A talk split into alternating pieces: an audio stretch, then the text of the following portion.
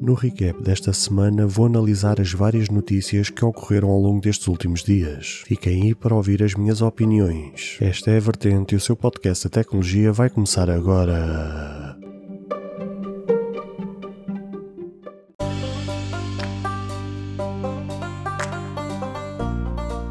Ouvintes deste podcast de tecnologia. Eu sou André Silva e esta é a minha, a sua, a vossa vertente tecnológica, onde aqui poderá ouvir notícias, entrevistas, coberturas de evento, opiniões e muito mais. Fica aí para ouvir esta vertente já a seguir.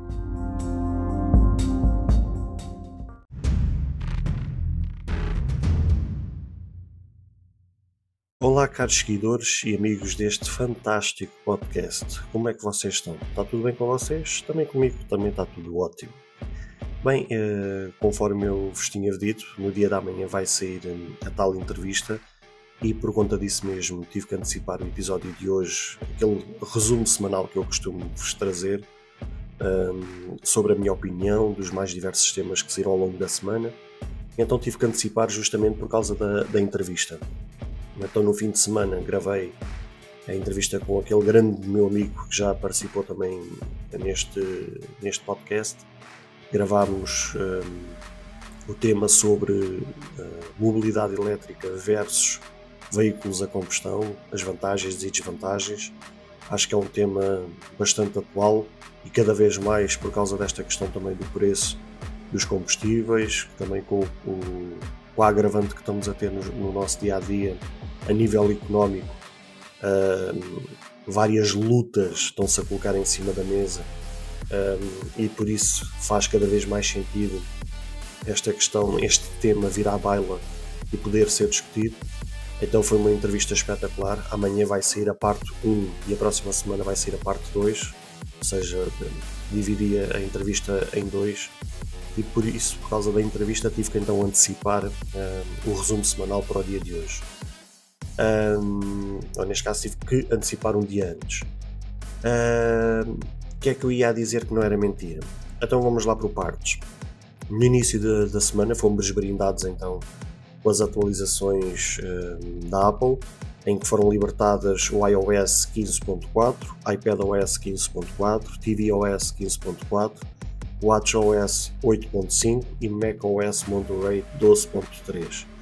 Foi uma atualização muito grande.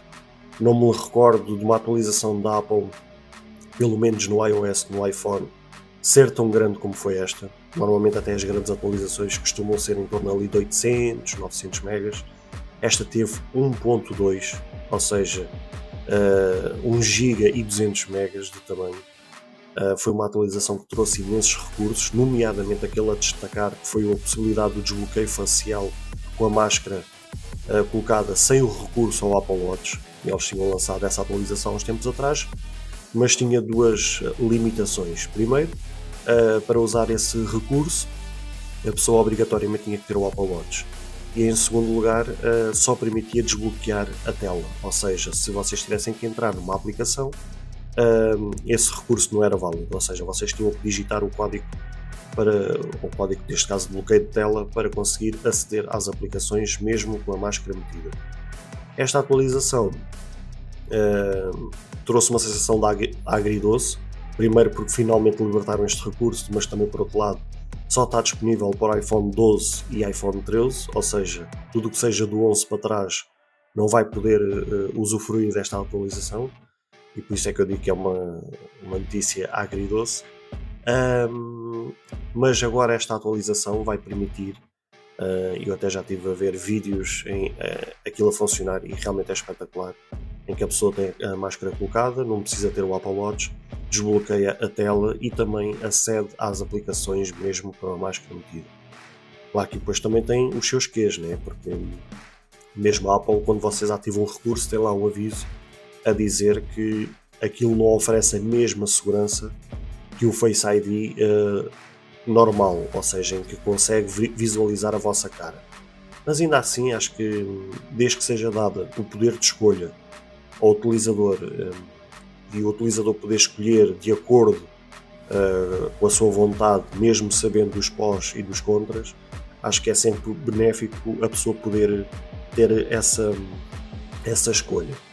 De resto, há coisas a destacar como a questão do SharePlay, ou seja, vocês estando, por exemplo, numa videochamada em FaceTime, poderem compartilhar com outra pessoa uh, qualquer conteúdo. Há a questão do controle universal, que vocês podem interagir até quatro telas, até quatro uh, uh, equipamentos ao mesmo tempo interligados entre eles e poder deslocar com o rato de, de uma até à quarta tela. Ou seja, era um recurso já pedido há muito tempo e que já estava prometido há muito tempo pela Apple e que nunca tinha sido libertado até hoje, e finalmente isso foi disponibilizado. Ou seja, houve uma série de coisas novas, como os emojis, também emojis novos, um, que também vieram trazer algumas coisas novas uh, para serem usadas no dia a dia. Ou seja, houve uma série de coisas, e conforme eu tinha dito há pouco, com, com a questão do tamanho que a atualização trouxe, realmente um, fazia prever que muita coisa nova tinha sido colocada ou, e também muita correção também tinha sido feita uh, com estas atualizações.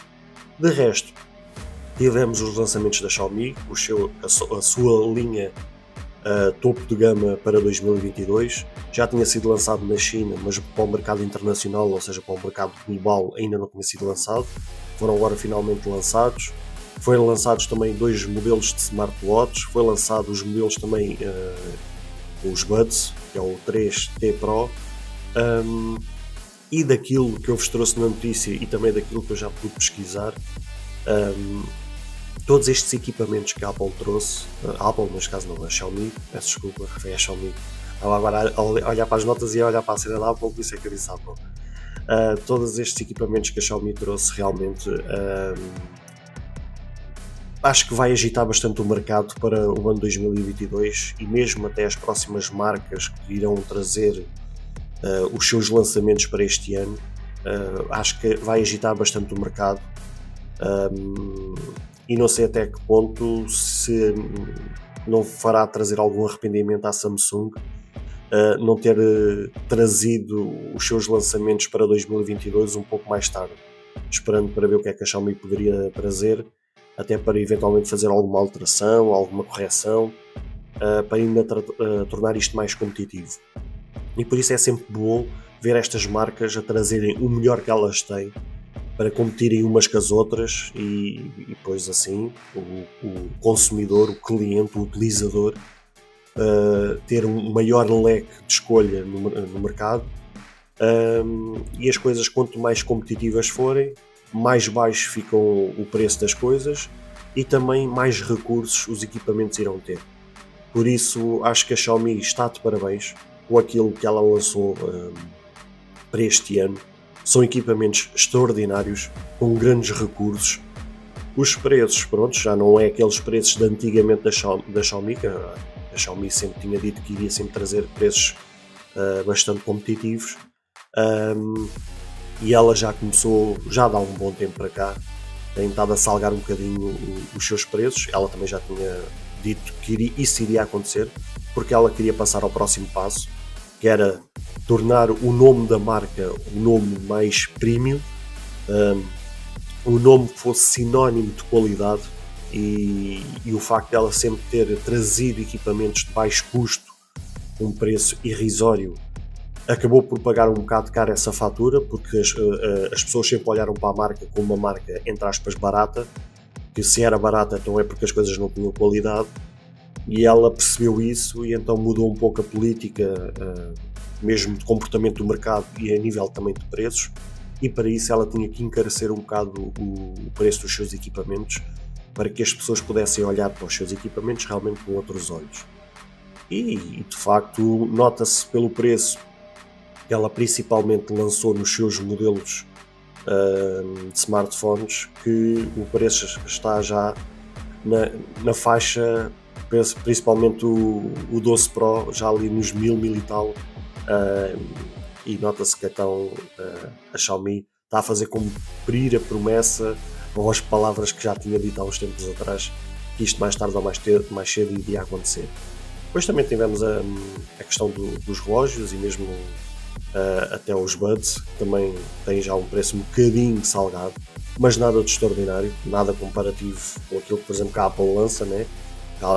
aí sim é que a Apple mete a faca no preço. Uh, mas pronto, uh, se as pessoas também querem qualidade e querem o melhor que a marca tem para oferecer, também têm que pagar por isso. E acho que quanto a isso, não vejo realmente aí mal nenhum nessa questão. Mudando também um pouco, tivemos a questão da tecnologia de desbloqueio facial nas fabricantes de automóveis, nomeadamente no Hyundai e na Kia, e é de aplaudir essas medidas. Não há assim muito que se possa dizer em relação a isto. Um, só questiono é porque é que demorou tanto tempo as fabricantes a trazerem este recurso. Uma coisa que já existe nos, nos smartphones, por exemplo, há tanto tempo. Um, e mesmo as fabricantes de, dos smartphones têm tido as suas limitações porque às vezes colocar sensores em equipamentos que não são propriamente grandes, são equipamentos que cabem na palma da nossa mão. Uh, e mesmo assim, tendo essas limitações de tamanho, elas conseguem colocar, quanto mais num veículo, um, ainda por cima, uh, tanto a mobilidade elétrica, como mesmo até os veículos a combustão, têm tido as suas evoluções de forma uh, considerável. Uh, Pergunta-se é porque é que só agora é que está a adquirir determinadas patentes, porque é que só agora é que estão a pensar nesta questão, quando, por exemplo, os carros elétricos já têm tanta tecnologia colocada lá, ao ponto de, por exemplo, um carro poder um, circular autonomamente, mesmo às vezes não tendo uma pessoa lá dentro, ou mesmo a pessoa estando a dormir lá dentro, já o carro anda sozinho. E uma coisa, entre aspas, tão básica como um desbloqueio facial, uh, não ter sido pensado ou não ter sido implementado mais cedo. Uh, claro que eu acredito que isto deve ter as suas limitações, deve ter questões relacionadas com a lei que também não deve ser assim tão fácil de conseguir implementar estas questões. E também lembrando que, tal como eu falei na notícia, o desbloqueio facial também não é o único método um, para entrar no veículo e, e, e, o veículo poder circular. Existe, conforme eu falei no episódio, as questões do cartão, uh, questões, por exemplo, de pulseiras, ou mesmo até os próprios smartphones, como acontece no caso da Tesla, em que vocês podem abrir portas através, através do smartphone. Ou seja, existe ali uma série de situações que não é assim novo propriamente dito no mercado automóvel. Mas o desbloqueio facial realmente é algo um, se isto realmente tornar-se uma realidade e conseguir implementar de forma segura, uh, de forma a que não haja problemas relacionados com a lei ou outras questões qualquer e realmente isto tenha pernas para andar, eu acho que vai trazer um conforto e uma segurança ao próprio proprietário do veículo, uh, mas principalmente o conforto. Uh, sem igual, ou seja, uma pessoa poder sair de casa sem ter que levar uma chave atrás, simplesmente chegar ali ao veículo, a porta a abrir, entrar dentro do carro e sair caminho, acho que é extraordinário. E quanto a isso é de aplaudir. Uh, o próximo tema tem a ver com as palavras do Ministro da Economia do Brasil, Paulo Guedes, quando teve a infelicidade de ter dito que havia mais iPhones do que pessoas uh, existentes no, no país Brasil. Um, e volto a dizer como é que alguém que tem que é um ministro que tem uma função importantíssima num governo independentemente seja de que país for um, que tem as responsabilidades a importância que tem. E proferir palavras com tamanho peso um, sem qualquer checagem de informação sem verificação se os factos correspondem à verdade ou não, ou seja, e simplesmente soltar aquela frase com uma naturalidade, naturalidade sem igual e, e, e, sem medir aquilo que está a dizer, quer dizer, não faz sentido nenhum. Um, e isto só é mais uma prova daquele desgoverno que, que infelizmente paira e que governa uh, o Brasil e, e, e o ministro Paulo Guedes é só mais um que, que infelizmente uh, tomou uma ação ou preferiu palavras sem pensar duas vezes, sem pôr as mãos à consciência. Uh, porque assim, isso até é passar quase um atestado de estupidez às pessoas, quer dizer, é pegar nas dificuldades que o povo brasileiro uh, está a enfrentar no seu dia a dia, mal quase tem dinheiro para comer e, e ver um ministro a, a dizer à, à, população que eles afinal até são bastante ricos porque cada um deles chega a ter um ou dois iPhones quer dizer, dois iPhones, a pessoa quase nem tem dinheiro nem para comprar um iPhone, quanto mais dois. Quer dizer, isto é, é de uma barbaridade sem igual, por isso não há muito mais que eu possa comentar em relação a esta questão. Agora, duas situações que aconteceram uh, mais recentemente e que eu não trouxe a notícia, porque entretanto também a semana está a fechar, uh, e que aconteceram e que eu tomei aqui nota, uma com maior gravidade e outra só uma questão de curiosidade. A de maior gravidade foi um dos setores do Apple Park uh, foi evacuado porque receberam uma carta que continha um material suspeito. Um, faz lembrar há uns bons anos atrás, quando houve essa polémica das pessoas andarem a receber cartas anónimas uh, com material supostamente perigoso, que seria o Anthrax, que, é, que, acho que é mais ou menos isso que eu tenho memória, um, que pronto, pode ser fatal para o, para o ser humano, pode matar o ser humano e pelos vistos eles, eles receberam material. Não há assim muito, muitos desenvolvimentos sobre esta notícia e também duvido que a Apple se pronuncie em relação a isto. Nem, nem estou a ver a Apple a querer tocar muito neste assunto, uh, mas daquilo que se sabe, foram eles que receberam uma carta que continha um pó lá dentro uh, e de imediato os funcionários chamaram os meios necessários, os bombeiros e tudo fora um, houve toda então uma evacuação de setor na, naquela, naquela parte do Apple Park e, uh, e resolveu-se a situação sem ter havido acidentes, sem ter havido problemas de força maior. E por isso uh, a gente sabe que grandes empresas também geram os seus ódios.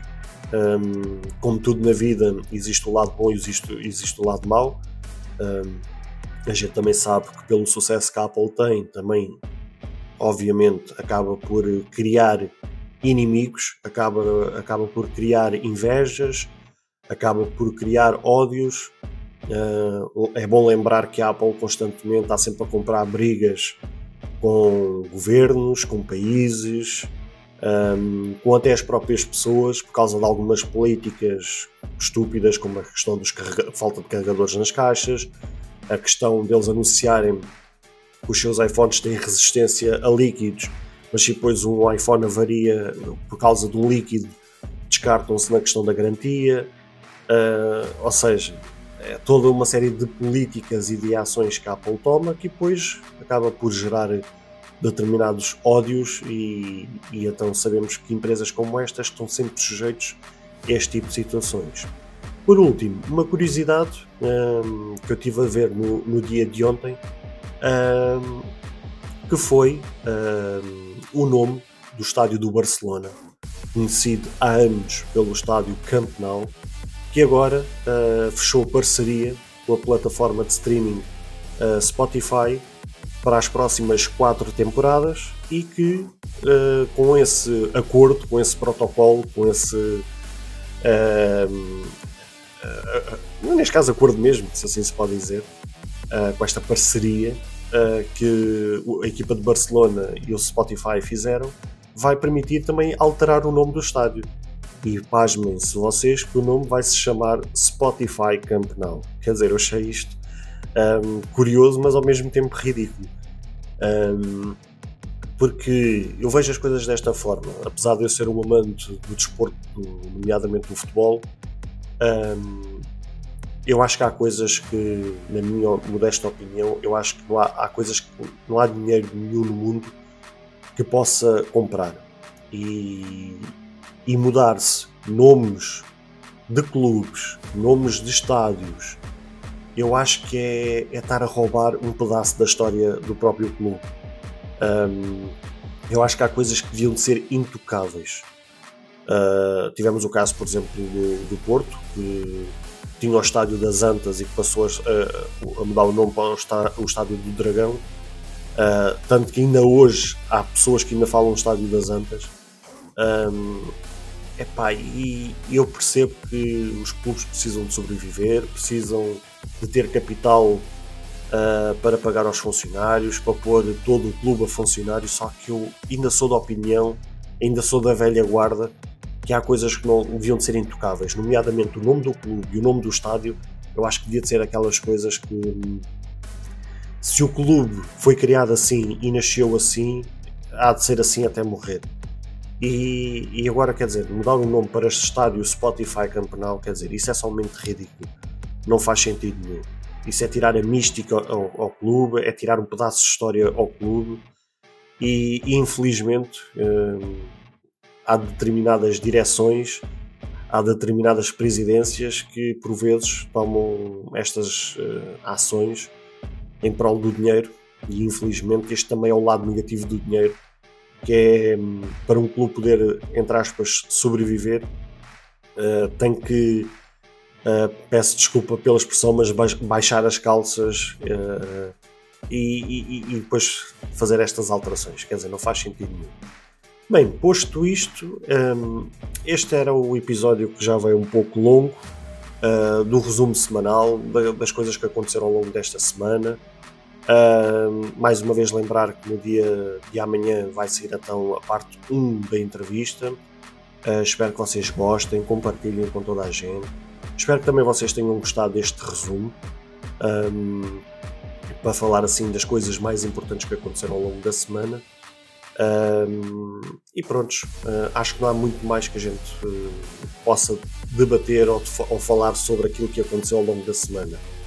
Uh, pedir a vocês muita força nestes tempos difíceis que estamos a enfrentar. Estamos a, a sair ainda de uma pandemia e a enfrentar esta guerra da Rússia com a Ucrânia e depois ainda a levar com esta agravante dos preços dos combustíveis, com a dificuldade da economia também a ir lá para os pinkers, ou seja, tudo um conjunto de situações que está a acontecer. Uh, pedir a vocês uh, e a pedir a mim próprio também muita força para aguentar estes próximos tempos difíceis que vão vir aí, não vai ser fácil para ninguém. Um, e desejar realmente saúde mental a todos nós para enfrentar os tempos difíceis que vamos enfrentar. Por isso, sem mais delongas, beijos e abraços e até o próximo episódio.